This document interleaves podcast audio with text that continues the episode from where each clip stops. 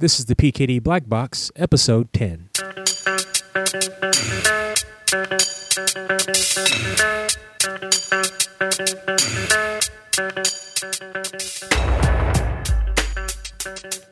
This episode of the PKD Black Box is brought to you by the Zuda comic, The Thunder Chickens. The Thunder Chickens is a coming of age tale that explores the relationship between fathers and sons. Though its characters are animals, The Thunder Chickens is filled with truths that speak to the experiences of both teens and parents. It is a story of wit, adventure, and emotional resonance that we think people of all ages will enjoy. You can read the adventures of the Thunder Chickens on ZudaComics.com, www.ZudaComics.com. Welcome back to the PKD Black Box. I'm your host, Shawn Pryor, aka Stan Leroy. This week's episode is all about comic book conventions, um, the do's and don'ts, um, tips for purchasing art or sketches, uh, bin diving, everything that we can possibly think of when it comes to comic book conventions. We're going to talk about on this episode. Um, I'm joined with Jon Carroll and also special guest Ian Levenstein. He is the host of the Comic Timing podcast, which has actually hit their 100th episode. Congratulations to Ian and the Comic Timing podcast. So we'll be talking about conventions today. But before we do that, I've got a couple other things that I want to talk to you about first.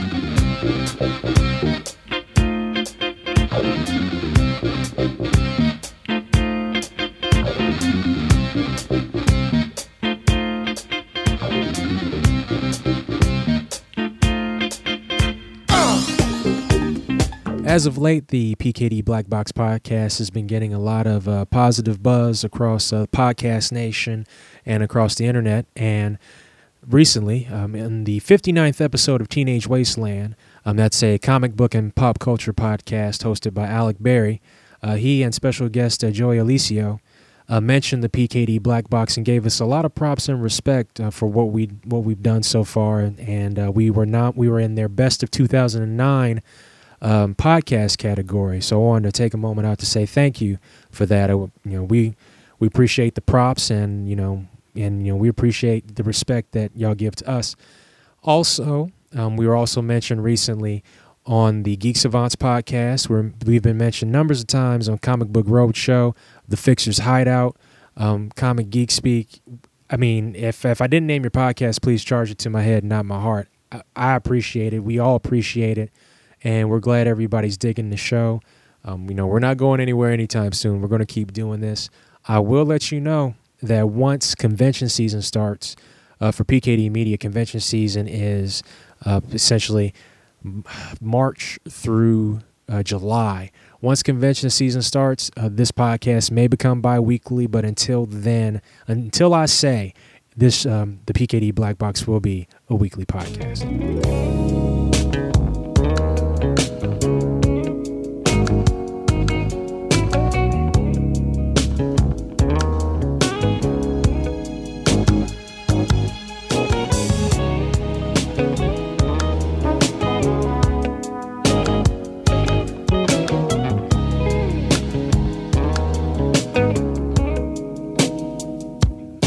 My favorite singers uh, passed away last week. Um, legendary, legendary vocalist, uh, R&B singer Teddy Pendergrass died at the age of 59.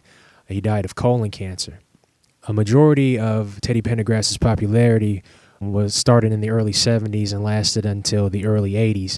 Career was somewhat thwarted by a car crash in 1982, but he still continued to perform even though he was paralyzed from the waist down.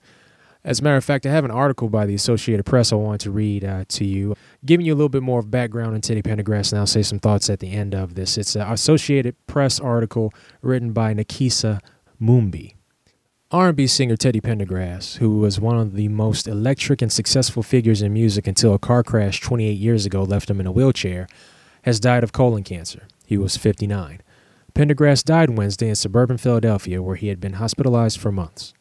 The singer's son, Teddy Pendergrass II, said his father underwent colon cancer surgery eight months ago and had a difficult recovery.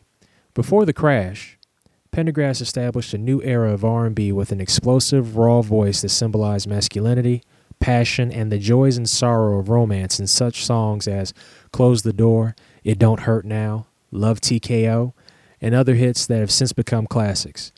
He was an international superstar and sex symbol. His career was at its apex and still climbing. Friend and longtime collaborator Kenny Gamble of the renowned production duo Gamble and Huff teamed with Pendergrass on his biggest hits and recalled how the singer was even working on a movie. He had about 10 platinum albums in a row, so he was ve- he was a very very successful recording artist and performing artist, Gamble said Thursday. He had a tremendous career ahead of him and the accident sort of got in the way of many of those plans. Pendergrass, who was born in Philadelphia in 1950, suffered a spinal cord injury in a 1982 car accident that left him paralyzed from the waist down. Still able to sing, but without his signature power. The image of the strong, viral lover was replaced with one that drew sympathy. But instead of becoming bitter or depressed, Pendergrass created a new, uh, created a new identity. That as a role model, Gamble said. He never showed me that he was angry at all about his incident, Gamble said in a tel- telephone interview with the Associated Press. In fact, he was very courageous. Pendergrass left a remarkable imprint on the music world as he ushered in a new a new era in R&B with his fiery, sensual, and forceful brand of soul and his ladies' man image, burnished by his strikingly handsome looks. Gamble said Pendergrass was one of a kind as an artist and boasted a powerful voice and a great magnetism. He was a great baritone singer and he had a real smooth sound, but he had a real rough sound too when he wanted to exert power in his voice, Gamble said. But it wasn't Pendergrass's voice that got him his break in the music business, it was his drum playing abilities. He met Harold Melvin, who was looking for replacement members for his group, the Blue Notes, and signed on to be the drummer. Later, he became the lead singer of the group, which became known as Harold Melvin and, the Blue Notes. The band started working with Gamble and Leon Huff and had signature hits in the early 1970s with Wake Up Everybody and If You Don't Know Me By Now. But Pendergrass had creative differences with Melvin and soon left for a solo career according to his website. It was then he would become a sex symbol for the R&B genre, working women into a frenzy with hits such as Only You and concerts dedicated for ladies only. The females, Gamble said, loved Teddy Pendergrass. The females were very attracted to him and his music. Unlike the songs of many of today's male R&B crooners, Pendergrass's music bordered on eroticism without explicit lyrics or coarse language, just through the raw emotion in his voice. Turn Off the Lights was a tune that perhaps represented the many moods of Pendergrass, tender and coaxing, yet strong as the song reaches, reaches its climax. Fans were devastated when, at age 31, Pendergrass was critically injured after his Rolls Royce hit a tree.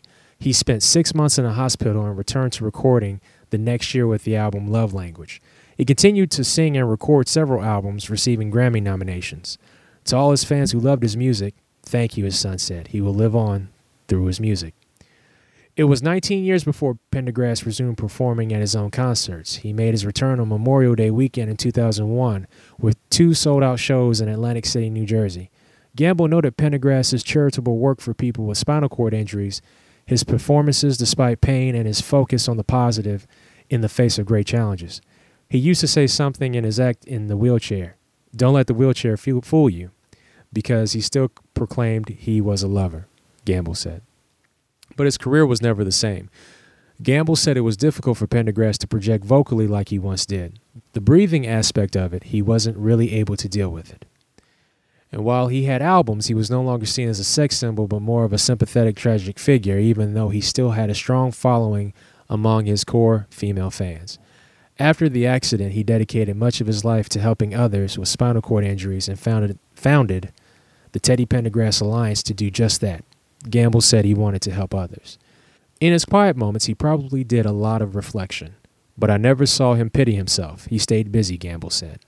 But I feel that he's in a better place now. He doesn't have to go through that pain or whatever he was going through anymore.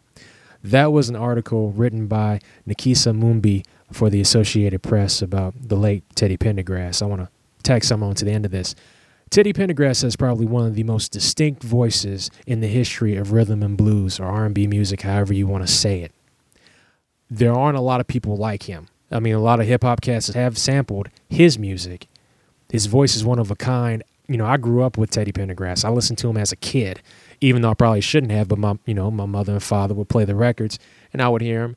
You know, I knew the lyrics to "Close the Door" by the time I was seven years old. But the thing is, is that this is the big difference between an artist like Teddy Pendergrass or artists like Luther Vandross. They are original. There were no clones of these dudes.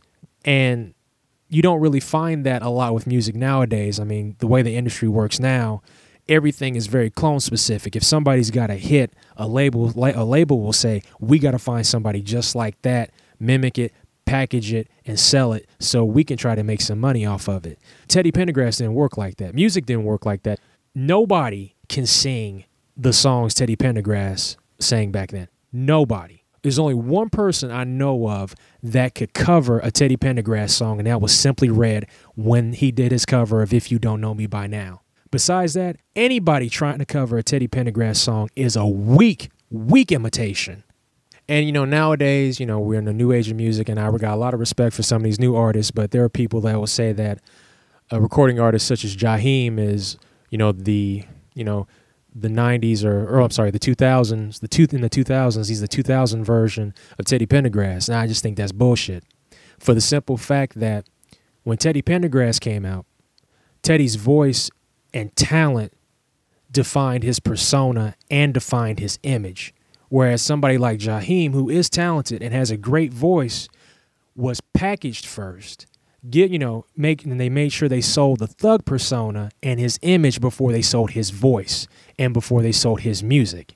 It was image and persona before music but with teddy it was the voice the music and everything else formed in its own entity later. It wasn't forced. And that's the difference. That's why there's only one teddy pendergrass. But there are a million weak ass jason derulos those those cats can be cloned forever and won't leave a mark. You know, by next year, you probably won't even know who Jason Derulo is. And granted, you may not know who that motherfucker is right now. But my point is, is that there's only one Teddy Pendergrass, and that dude's a legend. Period.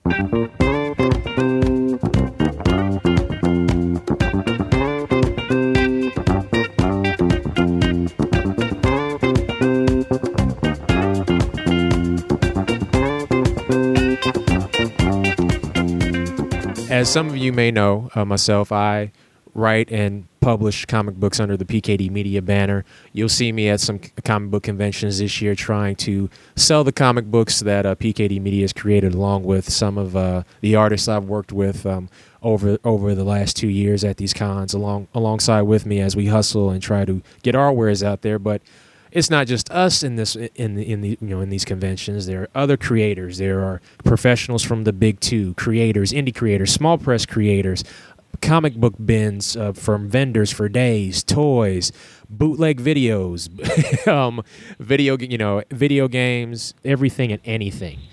Well, I want to talk about you know convention stuff as far as do's and don'ts or how tos and things of that nature.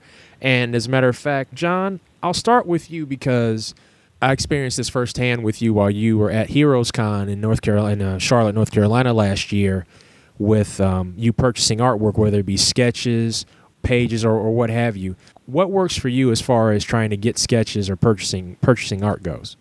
First thing that I can recommend: look and see who the artists are there, and get an idea of their style. That way, you know whether or not it is going to be something that you want to get them. I mean, make sure you tailor what your request is to the artist. Two, find out what their price is or determine how much you are willing to spend on a sketch. Some artists charge out the charge out the nose, some don't. Some give you free if you uh, buy their book or buy something else. So I mean, talk to them because a lot of the smaller artists are going to be free and available. Another recommendation: be willing to wait if you're going to be there for the whole weekend. Hit some of them up and tell, and honestly say, if you can't get this to me until Sunday, that's fine. Check with them a couple times. If and say if you need to mail this, you can mail it. If you do that, make sure you have a way of checking see if the artist takes PayPal. A lot of them do. If they take PayPal, that way you can wait until the uh, until you get the JPEG of the scanned image if you have to have it mailed to you. I know some artists, especially, will take pre sketch orders from people. I mean, we do that with a lot of the guys that are on the CGS boards. That's no. what I'm going to, uh, with pages and stuff, I would always recommend people get there as soon as the con opens. Because if you're going to be buying pages, if it's uh, last year before the con officially opened. I mean, this was at, this was after they let in the three day pass people, but before they let in the general public, Atomic Robo, the, t- the guys were there for that. They sold six of the ten pages to people off the bat uh, immediately. They sold them before. They sold them to the people who got in first. So if you're looking for something, don't be surprised if other people want that same page from that artist, and yeah, that's going to happen. Yeah, that is true. Also, um, what I noticed, um, there are certain artists where, depending on where where you're at at the con or when you get in, they have a line before the show even starts. Oh yeah, I mean, especially uh, I think it was years ago. I can never remember his name, but there were people who l- would wait all day, literally, because this rule was: if you're in my line, you will get a sketch. Are you talking about Ethan Van Sciver? It wasn't Van Sciver. This is two years ago. Oh, two years ago. This is 08. Can never remember his name, but he's known. He gives free sketches. He he does about about 15 to 20 a day, but you have to stay in line. If you're in, and basically, if you're in line on Friday, you better be in line on Sunday. because if you're 50, if you're number 50 in line, I mean, it would it. I mean, it really hurts you because I mean, he doesn't take numbers. He doesn't take you down on this list. If you're in the line and that's the order you get there, that's the order you get there. Now they do hold places in the line. So like if you were like number 20, but you wanted to go off and do something and come back, then you're still in your spot. But if you're not there when it's your turn to get up there, sorry, you just lost your chance. Wow. It's like being at a deli with a really long line. Yeah, but I mean, this is a guy who's known for doing like uh, charging three to four hundred dollars for a sketch and getting it. Huh. Yeah, What's the most you ever paid for for a sketch? I'm not a huge sketch guy from the bigger name artists. I generally will pay, depending on the artist, anywhere from up to about sixty dollars. Now I will buy some original art. I have bought art. I have bought some good pieces of art. I take it back. I have paid the most I've ever paid for a sketch is one hundred twenty-five dollars, Okay. and that was a uh, that was from Buzz, uh, and he he did me a Green Lantern Captain America. Yeah, of course he did it all in Buzz, which is, and if you know if you know Buzz, he did it in a brush, which it meant it was beautiful. The only downside is it was black brush, so couldn't color but it was beautiful. I've got it framed and going to put it up in the next couple days. If you're- If you're looking to buy original art, uh, the bet go to the auctions. You'll be surprised what you get. I mean, you, uh, I got a Zatanna that was. How big do you think that was? Oh, you talking about at Heroes Con last year? Yeah, Um, that, that Zatanna was wasn't like to me. It seemed like a twenty by twenty. I don't think it was 20 across. I think I think it, I think it was like I think it was like it, if it was 20 across, it had to be four, it had to be 36 deep. tall, so that well, let's let's say about fifteen by twenty then. yeah, it was a big full sized, and I was going to cut off at 200, and then it was like I paid I think 250 for it, and I was amazed because it was it's a it is a beautiful piece of work. But yeah, so I mean that that is another factor you may want to put into it if you buy original art. If you do buy larger pieces of art and decide to have it framed, you're going to pay for a good framing shop to do it because a lot of this art is irregularly shaped. And so you cannot buy, you won't be able to buy a good stock frame to have it done. You have to go actually pay to have it done, and good framers do charge a good good amount of money.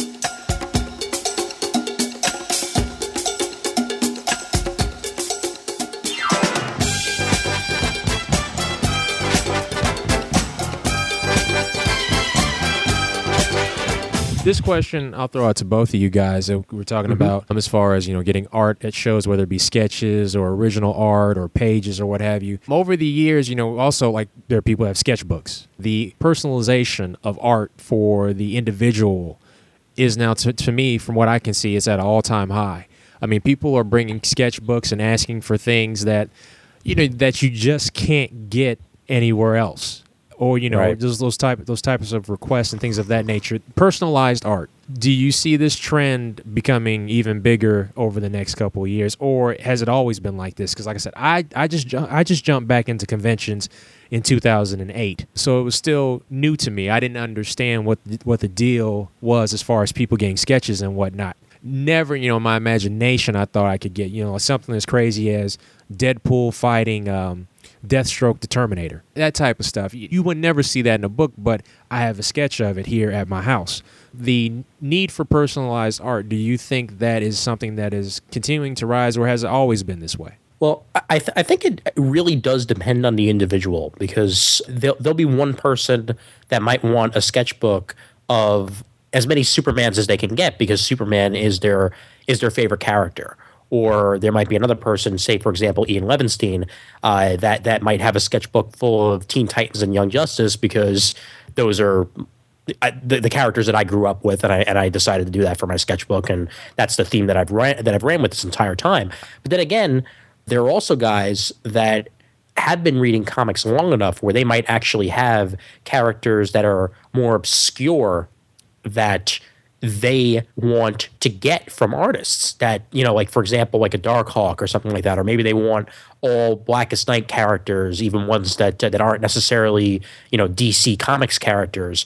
And uh, this is a personalization that really is up to the individual because this these are these are characters that they want drawn. And it's not something that's new or anything because as long as I've been going to conventions, I've seen people with these personalized sketchbooks because, you know, this is just the way that they decided to approach artists for fun, both for them and for the artists, Because a lot of the times artists, you know, see these these requests and they're like, "Wow, I've never done this before. This will be fun. This will be a fun challenge." Of course, there'll be the couple that are like, "What the hell are you asking me to do?" and then they won't do it. But hmm. that's that's that's the minority. Um, so I wouldn't exactly say it's a new trend. I don't know if exactly on, on the rise either, but maybe a little bit more now that I guess the internet does help that a lot because it's easy to find reference for things. Yes, you know, it's a little bit different than back in say like you know in the '80s where if you asked an, an artist that's done nothing but Marvel to do, to draw you, you know, Snapper Carr, they're not going to know, you know, they might not, not necessarily know how to draw Snapper Carr, and then you'd first have to scour the, uh, you know, the four to find reference material for this artist. These days, they pop it up on their iPhone and they know exactly what they're drawing. I think that's helped the the personal market a little bit on these sketchbooks as well. So yeah, maybe it has risen a little bit, but it's certainly not exactly a new phenomenon. Okay. I, th- I think it also ties into the fact that we want those who do collect sketches, for the most part, want the original art side of it. By being original, I mean how many times uh, up where you're at uh, right now, Ian. I mean uh, our friend Frank Castle on the mm-hmm. boards. How ma- he has how many different thousands of Punishers probably. Oh God, pro- probably probably at least a, at least a thousand, uh, maybe more. Yeah, but and he's getting from different artists, but I'm sure each artist want, he has it do slightly different or everything. I mean, mm-hmm. uh, our friend Zach Cruzy from DCBS and uh, the Contingent has his infamous sketchbook, which we all know and love. It is the Vic Sage punching out the presidents. yeah, I, I, saw that. I, I, saw that for the first time uh, last year. Yeah, that, that that's original. Sketch, all right. Greatest sketch ever is Vic Sage punching out Franklin Roosevelt in the wheelchair. it's great. You, you, gotta you gotta ask him to bring it because it is it'll make you it'll make you laugh oh, your ass God. off. I mean, I've got a, a great one. Gland did me one. I think about a year and a half ago. I've got it. It is Ollie Queen standing there with the book of how to cook Muppet, and in the wall next to him is Kermit on an arrow in the wall with the double. and it's just like one of those. This is because you i mean like i said also you have to tailor it to what the artist will do that just their sense of humor i mean would i ask somebody like buzz to do that no would i ask somebody like gland or Shahrar Peer who have a feel like doing just off the wall crap? Yeah. Mm-hmm. i mean that's what you've got to do. I mean how many times has bruce Timm probably done batman or harley quinn? Probably thousands upon thousands. Yeah. And so i mean that's why it's also fun to come up to an artist and ask them to do something that is out of their wheelhouse because it's they'll do it just they'll go whoa yeah. Kind of like what you were talking uh, Ian about your sketchbook of uh, Teen Titans characters and I think we all know who you were talking about Raph Suhu with the uh, Superman sketchbook. Yeah, hell yeah, hell yeah! I mean, come on. I, who, uh, my favorite one, of course, would be the the one of Superman punching out Raph Suhu. Yeah. Excuse me. Oh, wait a minute. Wait a minute. Hold on. Hold on. Hold on. Hold on. Raz, you sure wasn't, you Raph, sure wasn't Yellow Claw? Raph has a sketch of Superman punching him out. Yes, yes. And I, I believe it was done um, completely on a whim. I, I, I don't even know if he was if he even asked the artist to do it. I, I, I, I, forget I forget who on the forums it was, but they produced a, a, a Superman punching him out. Raph, you have a disease, and I, I think you really need to get some help. I love you, dog. You my homie. I love you, but when I see you, we are going to have a talk. Anyway, all right.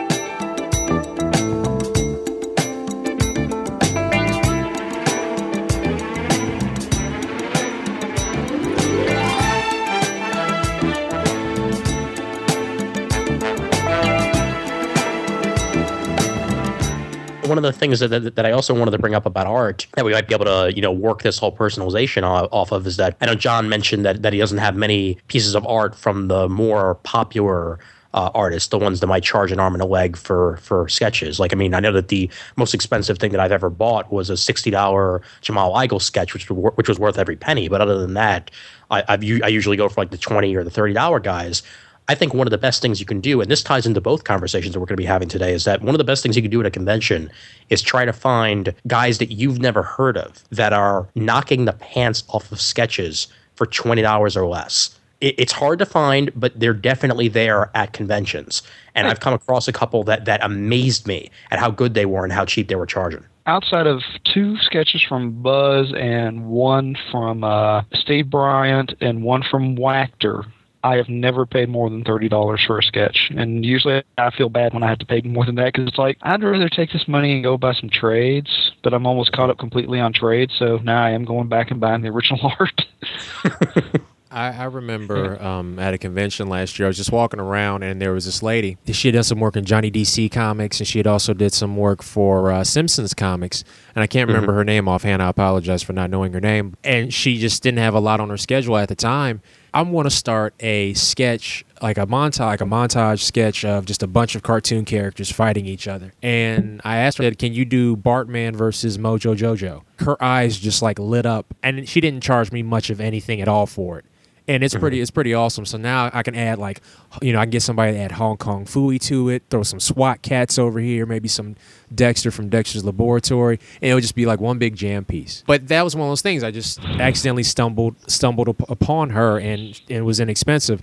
At that same convention, I bumped into Ray Dillon and Renee DeLise, if uh, if uh, memory serves me right. Renae De Liz was doing sketches inexpensively, and I got probably one of the best Wonder Woman sketches uh, next to Michael Schwartz's Wonder Woman sketch that he did for me um, that I've ever seen. Yeah. So, and and then once again, completely unexpected because I had no idea one who this person was. I had no idea this person was in the end, you know, was doing comics, and lo and behold, so talented. You know, it's um, it's nice to get stuff like that. Oh yeah, and that's one other thing is when you look at their rates. If you're doing a jam piece make uh, find out if they do have a slightly lower rate for jam pieces because I mean a lot of times they're charging that for eight and a half by eleven or eleven by fourteen Bristol board with stuff. If they're just doing a small little character on a uh, jam piece, they may charge you less, or they may even if they see who the artists are, they may want to do it for free or for a deeply reduced price. Mm-hmm. May, may. I'm going to reiterate. I'm going to reiterate that. May. Yeah, because you're not always going to get that. I mean, I've got my jam. Uh, my favorite jam piece is I've got it some uh, floating around here, the Green Arrow family, and I don't know where it is right now because the last I saw it was two years ago when. Uh, what's who was it? Uh, oh yeah, the wonderful co-host of Indie Spinner Rack, Mr. Charlito, took it and was supposed to add something to it and get it back to me, and I haven't seen it since Heroes Con two years ago. nice, dude. I'll get it eventually. I mean, that's the other thing to remember. Also, when how are you, factor in transportation because if you're like me and you have that jam piece, my jam piece is is a huge piece of work so it's not easy to cart around at a convention necessarily. Yeah. Uh, so factor that into it as well, because if you're going to be transporting it, you got to make sure you have a big enough portfolio to carry it in. Well, I, I remember making Mr. Mr. Deemer's day back at the first MegaCon that I ever went to because I found, uh, and I mean these are guys that I've had on on Comic Timing multiple times now, and you know we're, we're, I would consider them you know friends, considering that we've actually you know hung out outside of cons now. But uh, Travis Earls and uh, and Sean Cummings that I found at at Mega at MegaCon the first year, and Travis Earls is the artist, Sean Cummings is the writer. Tra- Travis was charging. Oh God! It must it must mustn't have been more than than fifteen dollars. It might have even been ten dollars for full inked sketches. And I, I, asked him to draw me old school Wonder Girl from Young Justice with the with the black with the black wig and the funky glasses and the and the, you know the the old school outfit. His eyes lit up. He said, "Dude, no problem." And he, he brought it out to me, and it looked like it was drawn by drawn by Ed Benes. It was fantastic. I brought over uh, I brought it over to Brian Deemer, and Deemer got him to draw his uh, his Sentry in his jam sketch, and it came out came out perfect. The jam sketches and regular sketches and everything if you find the right guy that can get that you can get it for cheap, you're going to have much more money in memories than you will be actually paying the artist, yeah, if you know what I mean. And not only that, though, but say, for instance, because of all these people purchasing original art um, from like the old school classic artists like the Herb Trimpe's and all those, you know, like the Ron Wilsons and all those other cats, you mm-hmm. might be able to get original pages from them I'm not saying on the super cheap, but actually at a very nice price because people, like a lot of people, will bypass on the stuff to get original, original personalized art. And a lot yeah. of that, a lot of those old school pages, man, are beautiful. Oh yeah, because you know some of those pages, the way they were done, they don't do. They, you know, a lot of artists and a lot of the way comic books are made nowadays, pages aren't the same as they were back then, as far as how comic books were put together a lot of ways. There's still a few people that still do it the old school way, but not completely. Yeah, well, I think I've even heard stories about some guys who actually wound up with art that had uh, words, you know, because they were lettered because that's the way they did it back then. And, you know, it was all in one in one process, and they they they actually got a couple of you know completed pages that had letters on them that didn't necessarily show up in the actual issue, like page, pages that had been changed at one point or the other, and they found the before the change artwork out there because it was done on a later stage. This this is stuff that you can find at cons sometimes for cheap because sometimes people don't even realize that they're not even completed pages or unpublished pages and the like. You never know when you're going to find a great gem like that, you know.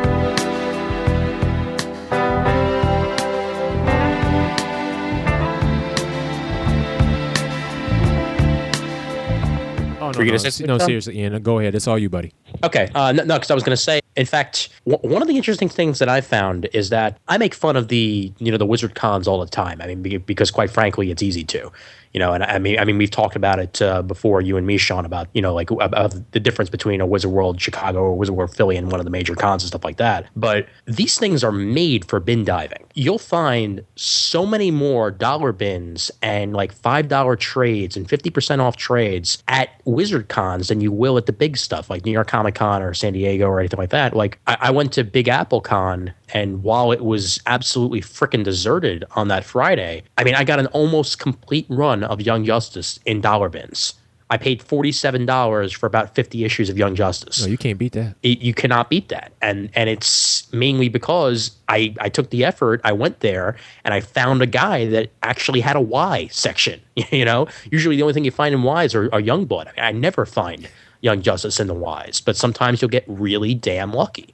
So if you go to the bins with a mission. And you don't just give up on the first bin that you find. If you're willing to actually dig deep and you know go to as many bins as possible to find exactly what you're looking for you're going to get really lucky. And not only did i find those 47 issues but then i found at another dollar bin uh, the Our Worlds at War Young Justice issue uh, that I wound up getting, and I found an Hourman issue from DC One Million that otherwise is like almost impossible to find that I wound up getting for like maybe four bucks a piece uh, and that was really damn awesome. And and that's that's that's all part of the the bin diving experience. So if, if you wind up at a smaller convention it's going to be a lot easier to bin dive but do not give up on that first bin if you don't find what you're looking for. It's kind of amazing the things you can stumble over. I mean we've all had that great find. You talked about young justice. I've you know i've had a few great finds. I've got the entire run of shogun warriors um, at, at a mm. convention and um, and, and during that same time um, a couple months before, a friend of mine had sent me a few issues of Shogun Warriors to get my collection started. Now I have the complete run plus extra issues. Um, let's nice. see what else. All Star Squadron, which uh, DC will never put in trade, which has been mentioned on this show numbers of times. There's always those bins. Now, granted, sometimes you know some of them are in alphabetical order, some of them are not. But either way, it all depends on how far you want to go. Whether it be a quarter bin, whether it be a fifty cent bin, dollar bin, uh, you know, trade bins things of that nature. It all depends on how far you want to go. Not saying that you have to have a list with you, sometimes because every time I try to put together a list, I forget, and then I just go out and just find stuff. So Mhm. it just all depends. It, it- a lot of it just depends on your preference on how you like to search for things. Yeah, Yeah, what you I- never know when you're going to find an O.J. Simpson comic. You are wrong. You are I don't know. Hey, don't forget what did I send you? Some Ren and Stimpy comics. Yeah, And yeah, and Ren I'm and Stimp, and I sent him Beavis and Butthead comic too. Sweet. Harsh. That's what Oh, it the- is. He's bringing those to the crap comic trade-a-thon just because I can't bring them because I'm going to be flying. Well, well, well, well, were the Ren and Stimpy comics uh, written by Dan Slott? You know what? I've only looked at one of them. Okay, because he he actually wrote Ren and Stimpy for a while there when it was when it was a Marvel property. Uh, in fact, I I wound up getting uh, the trade for Ren and Stimpy back when I used to go to Bulletproof Comics in in Brooklyn. I wound up getting in. They used to have these grab bags where they basically just throw in whatever random crap they had lying around into a into a grab bag and they'd give it to you if you purchased more than twenty bucks.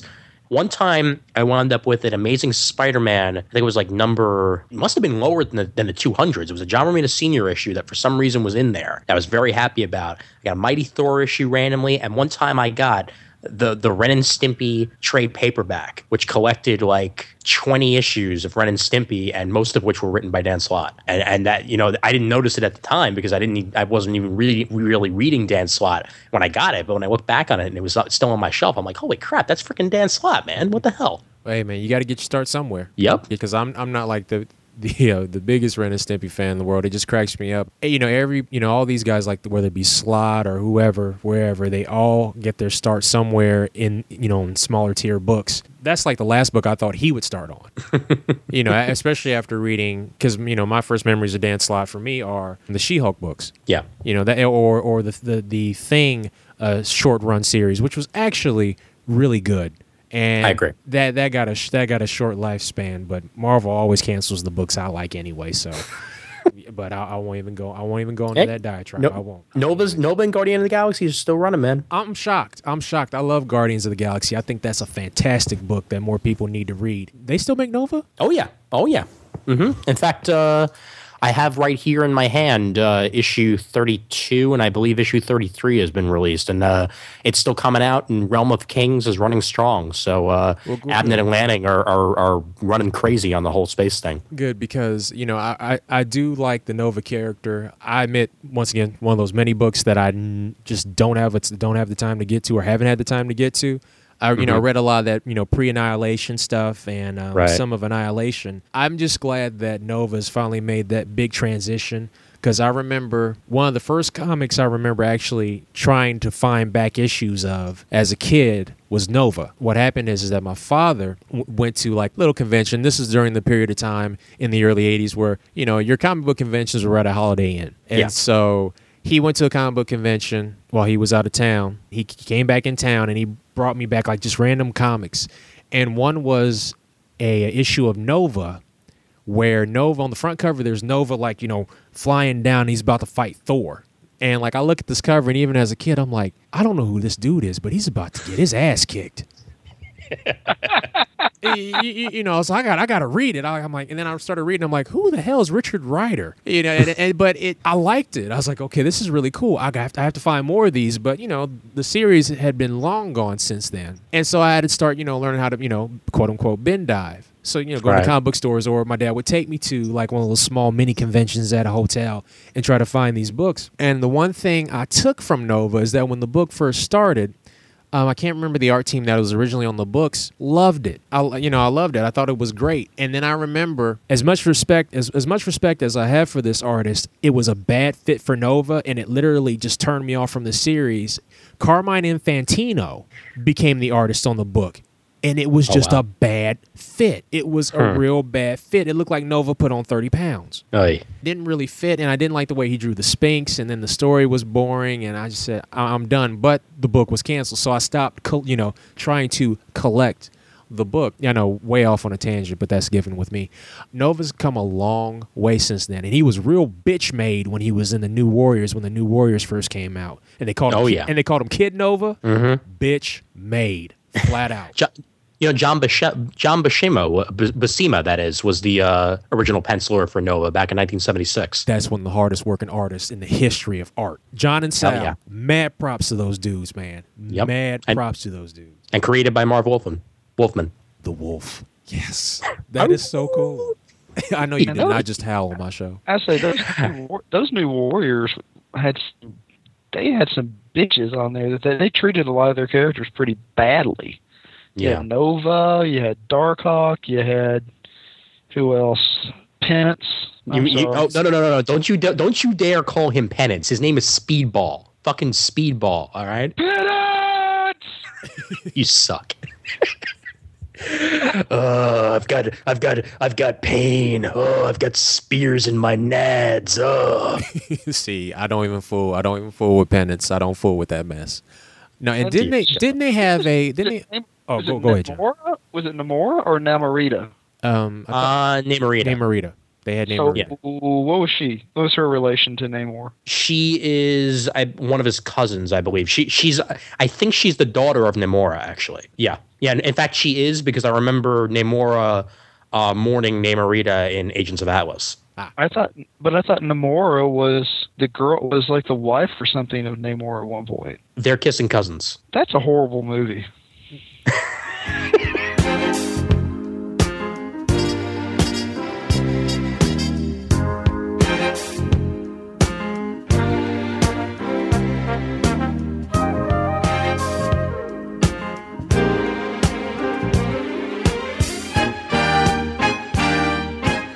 Getting back on track. There is no such thing. No, sorry. no, there isn't. Not, not, not on this show. Never, not ever. For as many times as I crashed your show, Ian. Yeah, Dude, we dude, we crash our we can crash our own show. We don't need Ian's help. that, that is true. We're like Artie Lange. Oh, dude. Oh, Oh, come soon, on, man. dude. Too, soon. He's still alive. What is the one thing from a con this year that you hope to find? I'll, start with you, John. I don't really know. I'm gonna probably look and see once again what the five dollar trade guy has at Heroes Con because there's some more stuff I would need to get out of the Marvel side, which I've noticed ninety percent of what he has is either Marvel or Image. There's a few Dark Horse, but mostly Marvel and Image books. If you find a brigade trade for a dollar, let me know. Dude, if I find Brigade for a dollar, I'll poop on it and give it to you for free. You don't have to poop on it. For me to poop on. Uh, I think I'm also. I've got about about 500 comics that I need that I need to finish out runs or start and a couple of them that I want to get this year. So mostly I'm going to be looking for some bin diving when I hit this uh, Heroes Con and when I hit the uh, Cape Con and Cape Girardeau. Uh, the other two big cons I'm going to be going to are going to be Windy City Con, of course, CGS Super Show 2, non Electric Boogaloo. That and what's that other con? Windy City. I'm going to mostly be doing sketches, and that's what I'm probably going to be doing at Windy City. Super Show 2 is mostly just going to be going for friends Yeah, understandable. Uh, what about and oh, and go, go some and some original artwork because I'm going to be flying and I will not be able to carry shit in that. Um, what about you, Ian? What, what's the what's, the, what's that thing? The one thing you're looking for? The Mape, What is the MAPE? the Shady Mape, Ols. Oh, Shady Maple. Oh, out in, Re- Of okay, out in course. Reading, PA. Oh, Okay. yeah. Yeah, yeah, yeah. I, I mean, I mean, why else would I be going to Super Show too? I mean, that's the that's obviously the only reason. No, that that is that is a main factor for for me to be waking up in the morning. Uh, you know, you know, earlier than nine a.m. is to head out to the meet before the before the day starts and Um, get some scrapple in wait, me, wait, wait. make myself feel good. For for, for, uh, for for those who don't know, um, the Shady Maple is this huge Uber buffet. The uh, the place is the size of a of a in, of an arena league stadium. Yeah, it's pretty huge. All types of food. Take all you can eat, but eat all eat all you can take. It's uh, scrumptious. It is a Mhm. it is a cas- it is a casino buffet on steroids. Yeah, with Amish people. Yeah. Yeah. And, and and and the Amish know how to make blueberry pancakes. Oh my God, do they know how to make blueberry pancakes and bacon? Let, let me let me get into what, what I actually am looking forward to, other than the MAPE and the CGS Super Show, which we all know why I'm going there anyway because it's friends, it's fun, it's twenty five cent, uh, you know, bins, it's everything that you already ticket. know. Free ticket that also helps, and uh, and you know everything else in that. It's a and it's a train ride away from me. I'm definitely looking forward to going to Chicago for the first time because uh, I have officially procured my uh, tickets for C2E2. Oh, congrats. And thank you. It actually happened last night, actually, because I was able to get a ticket from JFK to Chicago for $56. um, excuse me. Uh, yeah, $56 on JetBlue. What you? oh, okay, JetBlue. That's all you had to say. Okay, cool, cool. I'm sorry. Yes. I'm sorry. Fuck you. and best of all, that I, I have I have a one hundred dollar credit on my flight from San Diego, so uh, I, I wound up paying for both my, my my girlfriend and my and my own tickets, and we wound up spending I think one hundred and fifty six dollars all said and done. So that that worked out lovely. Yeah, no, I, I'm looking forward to that because it's a con I've never been to, and I know that it's going to be you know huge from from the description. And Reed knows how to throw a show. I'm looking forward to hopefully going back to San Diego because last year was amazing for that. And mainly the thing that I'm looking forward to most out of all these cons is not just going to the convention, but experiencing the town that it's in. And that's that's something that I've learned to do over the past. I mean, I might sound pretentious when I say it, but it's something that I've learned to do over the past uh, year or so. Is don't just go to the con. That there's there's going to be other parts of the city that are worth exploring um, that you might not necessarily do if you just stay for third for Friday, Saturday, Sunday, or whatever. You know, even if you can get in a day early and catch some local attraction, then you're gonna you're gonna probably enjoy your experience a whole lot more. Because you know the fact that I was able to go to the zoo and a Padres game in San Diego made the entire week feel better for me. So that's what I'm looking forward to. Basically, not just going to conventions, but also exploring the city and finding out how it runs. Well, Um, well, well, not only that, but you can also find some eateries and some, uh, you know, some nice sure. eateries and joints that you may not have in, in your Mhm. local neck, of, you know, in your neck of the woods that are just off the Yep. hook. Hell yeah. Um, I mean, I, I miss in MegaCon. Uh, you know, first year I was there, the Steak and Ale was fantastic, but Steak and Ale and Medigans went out of business, so I can't I can't go back to there, which makes me sad. But but whatever. There's plenty of other places. Con wise.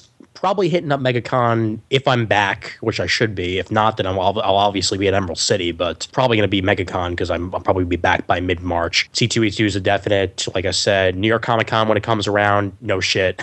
and a bunch of anime conventions, which is, you know, something that I could also talk about if you want uh, the difference between anime cons and comic cons a little bit. Actually, you know what? I would like it if you did that because that's something even I need to get hip to. Uh, what? Okay, i- cool. What is the difference between between those two types of cons? Well, um, mostly the age. Um, I, I would say because while while the age range for a comic convention can go anywhere from I guess the teens to the 40s, you know, and sometimes even more than that. Usually with anime conventions, you're going to find a crowd that tops out at about 30 and and that's the very upper echelon when it comes when it comes to age. Most most are anywhere between 13 and maybe 26 27 something like that. And also what you know as an artist alley is something a lot more professional than than what you'll find at a an anime artist alley because usually artist alleys at comic conventions will have a nice range between you know the professionals and the and the up and comers and the indie guys and all that.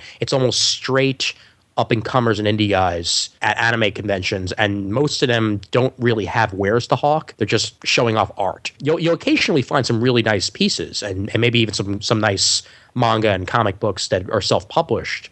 But you got to dig deep to find them. You'll find them mostly at Otakon, which is the big one on the East Coast. Anime Boston and Anime Next, probably you'll find more of a, you know, the the local guy off the street who thinks he can make it big and really, really can't. So that's that's sort of the difference there. That and a lot more costumes. Uh, I mean a lot more costumes at anime conventions than there now, are. now, as far as these costumes go, um, it is, you know, you said anime and everything. Mhm. Are these people that wear these costumes, are they like hardcore with it? I mean, they know everything about the character, and sometimes they even like role play as a character while they're at the con. hmm You'll find those, and then you'll find guys who just really like dressing up as one particular character. Uh, so, you know, in, in that particular aspect, it is similar to comic conventions because, you know, you'll find guys that are totally into being Wolverine, and then you'll find guys that are just walking around with claws. I'd say the ratio probably stems a little bit farther into the will act as a character when they're dressed up as it at anime conventions than you will at comic conventions. So yeah, I will say that. The other thing that I wanted to say is that you'd be surprised, specifically at New York Anime Fest. I didn't buy any anime or manga when I was at New York Anime Fest. You know what I bought? Five dollar trades because there was one guy that was selling five dollar trades and fifty percent off trades there, and I cleaned house like you would not believe. So there's usually going to be at least one to two people at a convention that will be selling comic books at an anime convention, they're the guys that are usually the most busy. Seriously, they're usually the most busy because there's guys that don't expect to find them. You'd be amazed at some of the good finds you can find at these guys a lot of the times.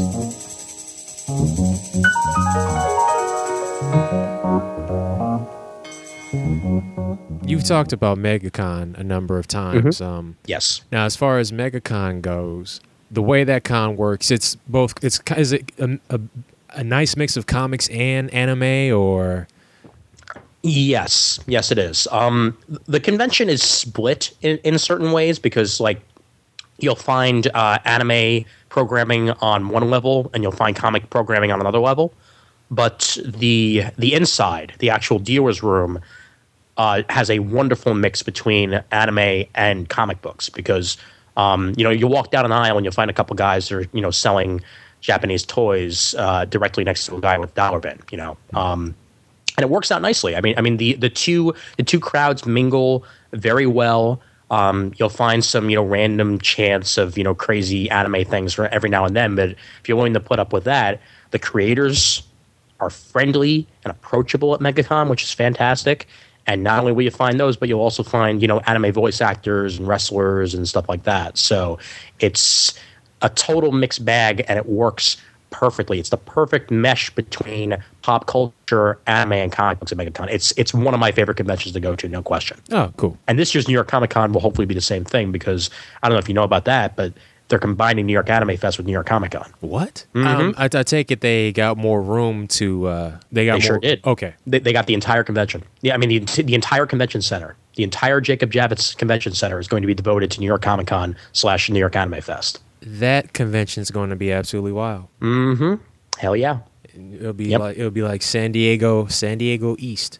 dude, separate artist alleys. There's going to be an anime artist alley and a comic book artist alley. That's One on one level, one on the other. It's going to be amazing. Man, that, that is that's going to be real nice. Wow.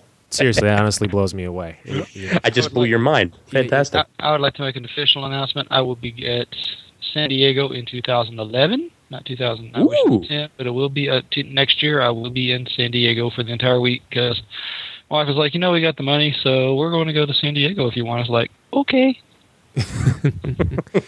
No, Well, um, hopefully, I'll see you there, brother. I was like, you get to go to Mecca. Yay! apologies, apologies to all my West Coast West Coast peeps. Uh, this year, 2010, financially is just not a strong year uh, Yeah. for me and PKD Media. My um, my convention season's kind of kind of close knit. You know, March CGS Super Show, uh, April the Pittsburgh Comic Con, uh, May uh, Summit City, um, Summit City Con, which is uh, being run by the um, fine gentlemen at uh, w- women and gentlemen a- at a DCB service out in Fort, Fort Wayne, Indiana. And then in June, uh, I will be at Heroes Con. And the reason why those four cons are on the docket is because at least three of those cons were taken care of and put in the books for la- last year. Like either tables were bought or I was asked, or I was asked, "Hey, come on, come on, come on out." So all that was booked. The Heroes Con stuff I wrapped up uh, not too long ago but the money's I'm serious. It's just money. Funding is low, and uh, I mean I appreciate the donations that uh, we received uh, to you know for Super Show and the donations we received for um, for Heroes Con. You know, it helped out because if it wasn't for that, I wouldn't be going to those cons either. So 2011, I hope that we can reach, get out to the West Coast because I really want to affiliate and and go to go to WonderCon. I want to go to Long Beach Con, San Diego Comic Con. People say you should at least try it once because you can read articles and you can get like you know secondhand and third hand uh, uh, commentary about it. But it's one of those things you, you don't you, you got to go and experience it for yourself. But at the same time, Yeah. I don't know why I just I'm not up for it, and I don't know why I have that attitude because normally I'm very open to stuff like that. But at well, the same it's time, o- it's overwhelming, dude. It's overwhelming. Okay. Or maybe I just have I still have that sour taste in my mouth because I couldn't get that Masters of the Universe art book. So um I tried. no, I, I, know tried. I know I know you oh homie, homie, I know you tried. So I'm not no, mad no, at no. you. Yeah, no, no, no. I, I know, I know you're not mad at me. I'm just, I'm, I'm just saying you would not believe the insanity behind that. I mean, the f- the fact that, and it wasn't even just that because I, I wanted to get the, uh, the different uh, Hal Jordan figures also, Mm-hmm. and you needed to get freaking tickets and wait online, and and uh, you weren't even guaranteed to get them if you got the tickets, and it was it was a insanity, sir. It was like waiting online for Twilight. It's not anything you ever want to do. Yeah, and see, I just you know, with me, I don't I don't like that kind of stuff. I just think there's always just easier ways to handle that. But when you have crowds that big and pre-sales, I mean, days of you know like the four day passes or five day passes or whatever, those Mhm. are done, and now like you know certain certain days, those tickets are all sold out, and you know people have to plan for that con so far ahead of time. I, I, that kind of annoys me. I'm not saying that I, I should be able to wait till like the week before the show to say, you know what, I want a four day pass. No, no, Yeah. no, no. I understand that, but when people have to start pre-ordering tickets, or you know, or Now, now, or even Yeah. before, you know, like even like as soon as the con ends, Mhm. you know, pre-order your stuff now before it's gone. I'm like, okay, this is getting a little fucking out of hand. There's there's certain hotels that are already sold out. Yeah, it just that that kind of drives me nuts. But I will, you know, if if I get to go out to the West Coast, I want to experience Long Beach, WonderCon. I want to experience those cons because that's about the creators. It's about you know those those those uh you know cheap bins of, of books. It's a good chance for me to to network with people I've never met before. You know what I mean? Plus, it gives me a chance to Oh, hang, yeah. hang out with with West Coast peeps uh, such as Hell's Fire on the comic forums, uh, Dave DeWanch, Super Ugly, uh, the Geek Savants, all, all those dudes. And I want to, you know, and I really want to do that. Yeah. know, 2011, I'm hoping to go west. Uh, at least, at least for one con. Uh, if, if Go west, young man. at least for one. That's the hopes. And I definitely want to experience other cons in 2011 as well. I want to get to MegaCon. I want to get to Dragon Con. Now, have you ever been to? Uh, have either of you ever been to Dragon Con before? No, I never have. no, no, but it's supposed to be basically like MegaCon, but further north. See, and I, and I want to peep that. I definitely want to peep that because that con, I think it like runs from like Friday to Monday. I believe Yeah, so. Because Yeah, it, yeah. because it's always over Labor Day weekend. I, you, Um, I, I think you're right. Whichever yes. one it is that's uh, the end of August. It's is Yeah. that Labor Day or Memorial Day? Um, hmm. Labor Day, I think Labor I think it's Labor Day. Yeah. Yeah, it's Labor Day. Yes. Yeah, the the two people to talk about that was either uh, is Eric Peterson, Green Capped, and Darren Noel, the uh, illustrious Rainbow Cloak. Okay, cool. I may have to talk to him because, like I said, it's not going to happen this year, and like unless we get some sponsorship or some funding. But until then, I just you know keep doing what we got to do, and and I'm happy Yeah. with the cons that we that I'm going to this year because I could be going to no conventions at all. You know what I'm saying? So, you know, hey, I'm happy with what I got now.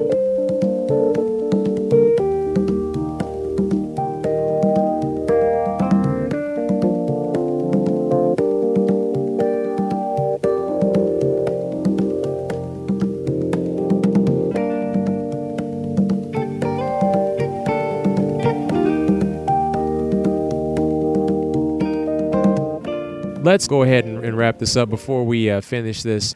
Do any of you have do's and don'ts uh, for cons? I have a do. Do bring hand sanitizer because certain people are funky and they don't wash their hands and they try to spread germs on you.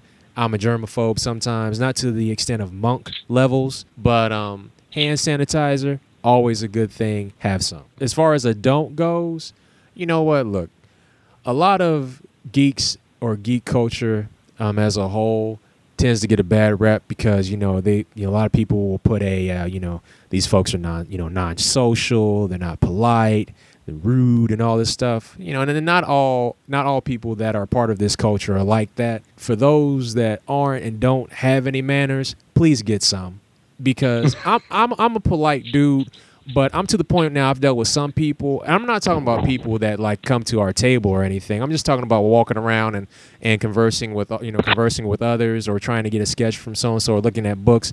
And people are just you know they're just rude. I just want to bitch slap some people sometimes. Manners. Manners count y'all. That's all I'm gonna say about that. Manners count. Do y'all have any do's or don'ts? Do respect personal space, which means if yo ass has a rolling backpack or you have your short box or long box on a uh, little rolly thing, learn how to control the son bitch and do not run over my goddamn foot three times in two days. Okay, Uh. that's uh, do wear comfortable shoes. That's actually a bitchy from two years ago, and that's this past year, by the way. Don't not take a shower. You. oh yeah no shower up on the real tip Uh, the only other do's or don'ts I would have to say is do enjoy yourself.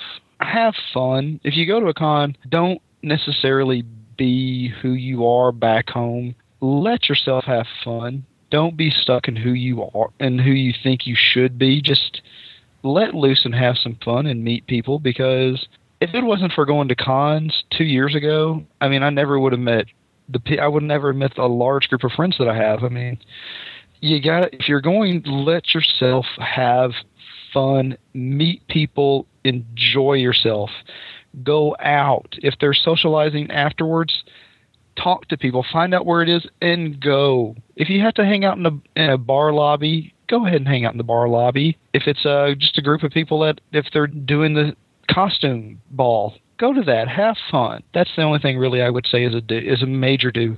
Have fun and enjoy all aspects of the con. What, Yeah. what about you, Ian?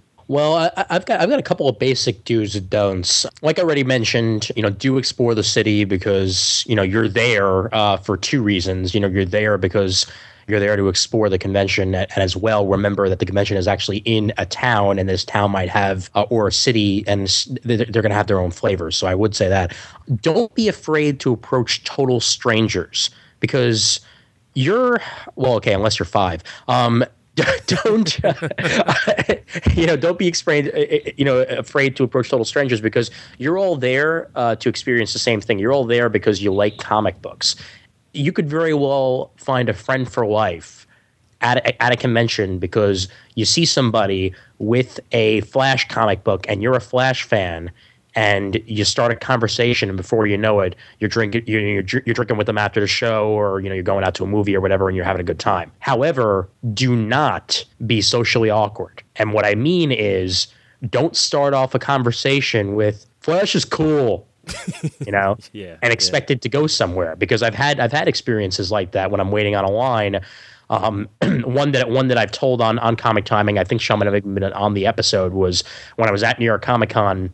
Uh, waiting for a sketch from Todd Nauck, this socially awkward man in front of me turns to me and goes, "Yeah, Spider Man is awesome, isn't it?" And I'm like, "What?" He's like, "Yeah, I mean, Spider Man's awesome. Like, that's why I'm on this line because like Spider Man's awesome and like the Obama issue was good. This is the guy who drew it, right? And I'm like, oh god, this is going in a horrible, horrible direction. I need to just avert my eyes entirely. Like the guy, the guy knew nothing about Todd Nauck. He knew nothing about like Spider-Man past the fact, that he was awesome, and those were the only words that came out of his mouth for five minutes until he left the line. That's not how you have a conversation with someone, you know. If you if, if you started off with you know Spider Spider-Man, Spider-Man's awesome, don't just say that. Say, oh, I see you got a Spider-Man comic there. You know, do you like it? And and then start it off. You know, be social. Do not be socially awkward. It's it's it's easy to do if you actually put the effort in.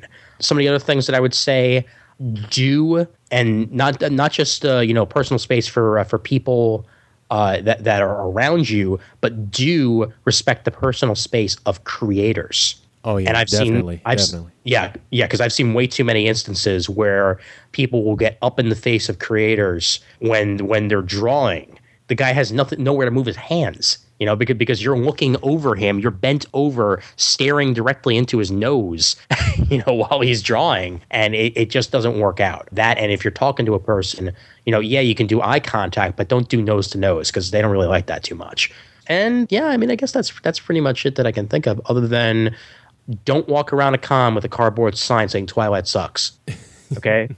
Be- Because no, well, well, well, no, most mostly because um, and Kevin Smith put it best. This was this was online a little while ago. It was from San Diego Comic Con where you know he made a comment about Twilight saying, "Yeah, but you know what? These 13-year-old girls 5 years from now are going to be 18." It's not just because oh wow they're 18, but yeah, they're the next generation of fans there there are people walking around into Twilight. They're the next generation of science fiction fans, and if you try to you know rub in their face, oh Twilight sucks, oh Twilight sucks. Why are they going to want to go anywhere past Twilight?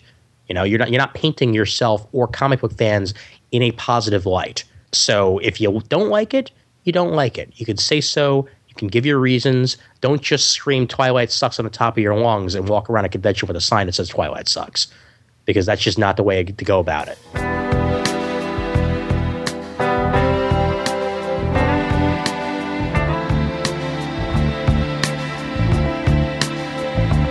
Is there anything, uh, Ian, that you like to uh, pimp? Uh, say, for instance, your podcast, any types of blogs or anything of that nature? Oh, yeah, sure. Um, well, for one thing, there is that comic timing podcast that Mr. Pryor loves appearing on, and uh, Mr. Carroll has appeared on multiple times.